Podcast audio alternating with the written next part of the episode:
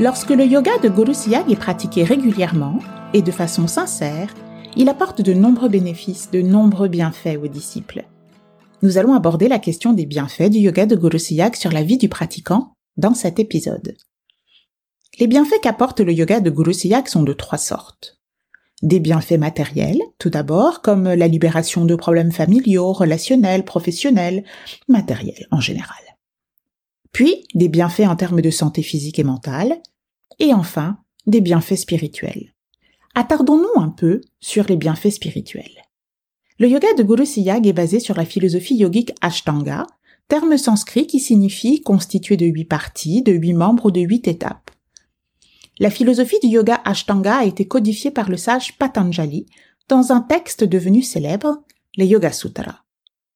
La pratique du yoga de Guru Siyak conduit à la réalisation de ces huit étapes facilement, sans effort, sans autre effort que celui d'avoir à méditer et à pratiquer le chant mental. Voyons comment tout cela se déroule. Premier bienfait spirituel, Ajapajap. Dans le cadre d'une pratique soutenue, le chant mental du mantra, par répétition mentale donc, va devenir involontaire. Cette expérience est connue sous le nom d'Ajapajap. Lorsque le pratiquant atteint cette étape, il constate simplement que le mantra se chante en lui-même, tout seul, sans qu'il n'ait plus à fournir le moindre effort. Deuxième bienfait spirituel, Anatanad, le son divin. Une fois que le chant mental se fait tout seul par l'état d'Ajapajap, une nouvelle étape de transformation du mantra va avoir lieu au cours de la pratique. Le mantra, se chantant tout seul, va se transformer en un son divin, plus connu sous le nom d'anatanad. En principe, un son se forme quand un objet en percute un autre, mais le son céleste dont il s'agit ici n'a pas d'origine physique. C'est un son qui n'est pas déclenché par une cause physique, un son émis en continu qui imprègne l'univers tout entier. Le naad, tel qu'on le nomme aussi, est entendu par le pratiquant dans une oreille et indique qu'il vient de franchir une étape majeure dans son développement spirituel. Troisième bienfait, la connaissance intuitive. En pratiquant le yoga de Guru Siyag, le méditant acquiert de nombreux pouvoirs divins. L'un de ces pouvoirs divins se nomme Pratib Gyana, la connaissance intuitive. Lorsque cette connaissance est atteinte, le pratiquant est en mesure de prévoir et de percevoir des événements d'un futur illimité et reçoit aussi des visions du passé. Quatrième bienfait spirituel, le Kichiri Mudra.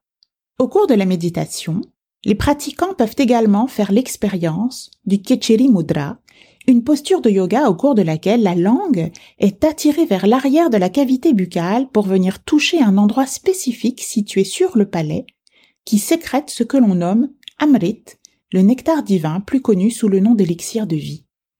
L'Amrit fortifie l'immunité du corps et libère le pratiquant de maladies incurables. Cinquième bienfait spirituel, la disparition progressive des tendances néfastes de la personnalité. La pratique du yoga de Guru Siyag apporte un changement dans les vritti ou tendances intérieures du pratiquant. Nous développerons ce point dans le prochain épisode consacré aux effets du yoga de Guru Siyag sur les dépendances et les addictions. Les vritti, donc, ces tendances qui constituent la personnalité d'un individu, vont se transformer pour passer d'un état tamasique, c'est-à-dire sombre, terne, inerte, à un état rajasique, passionné, énergique, pour enfin atteindre l'état sattvique, c'est-à-dire positif, pur, éveillé.